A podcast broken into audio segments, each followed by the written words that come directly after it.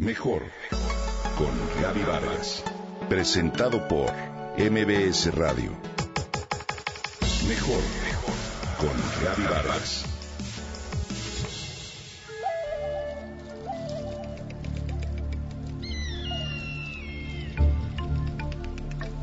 La noche es perfecta. La silueta de los cerros de Tepoztlán se perfila contra el cielo iluminado por la luna llena. El chamán José nos explica el simbolismo del ritual que un grupo de ocho amigas estamos a punto de iniciar. Se trata de un recorrido con los ojos cerrados y los pies descalzos por el laberinto de Chartres, tan antiguo e impredecible como el hombre mismo, y por lo tanto, lleno de significado. Es toda una experiencia. José le da el toque místico al ritual con un tambor y otros instrumentos musicales, a la vez que nos pone el ejemplo y nos instruye.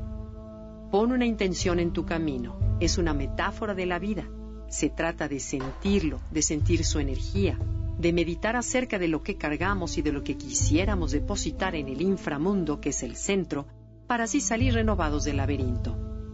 A mi ego la tarea le parece fácil y divertida, sin imaginar el frentazo que se dará. Con las montañas en el horizonte aquietamos la mente y creamos nuestra intención para iniciar el recorrido. El laberinto que se encuentra en el Hostal de la Luz en Amatlán, Morelos, es una copia exacta en el diseño y las proporciones del que se encuentra en la Catedral de Chartres en Francia y que se construyó en el año mil doscientos veinte. Se trata de un mandala cosmológico, un circuito de once vueltas y un solo camino. Una espiral hermosa, complicada e ingeniosamente diseñada, que se basa en la geometría sagrada y cuyo recorrido debe proporcionar equilibrio y serenidad. El camino de piedra lisa, bordeado por piedras de río, marca un límite para guiarse y nos conduce siempre al centro. Es un lugar para meditar, soltar lo que no deseamos y recibir las bendiciones del silencio y del universo. Sin otra guía que la sensación en los pies, iniciamos el recorrido. Nos acompaña el aroma del incienso y el sonido de los instrumentos prehispánicos que resuenan en el vientre y conmueven el alma. Todo era precioso menos la sensación de estar completamente perdida. Al poco tiempo comienzo a sentir ansiedad. No obstante, me domino y continúo con pasos firmes, como lo ordena José. Después de un buen rato en que mi mente se convence de ir por buen camino, el chamán me detiene del brazo y me dice al oído: abre los ojos.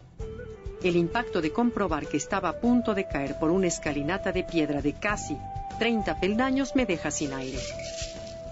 Regreso con el corazón acelerado e intento retomar el camino, fiel a la instrucción de mantener los ojos cerrados.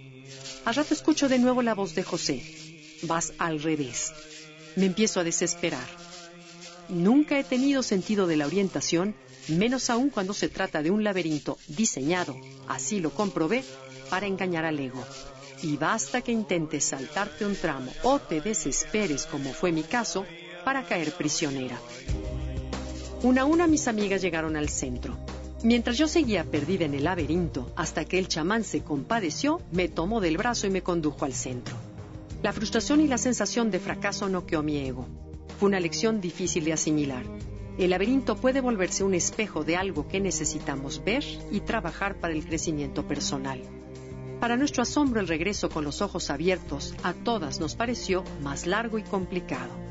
Pero agradecí enormemente el abrazo que José me dio al término de la experiencia, lleno de compasión y ternura. Al día siguiente me levanté temprano para volver a recorrer el laberinto a solas y meditar sobre las lecciones que tenía que aprender. Paciencia y humildad, sin duda.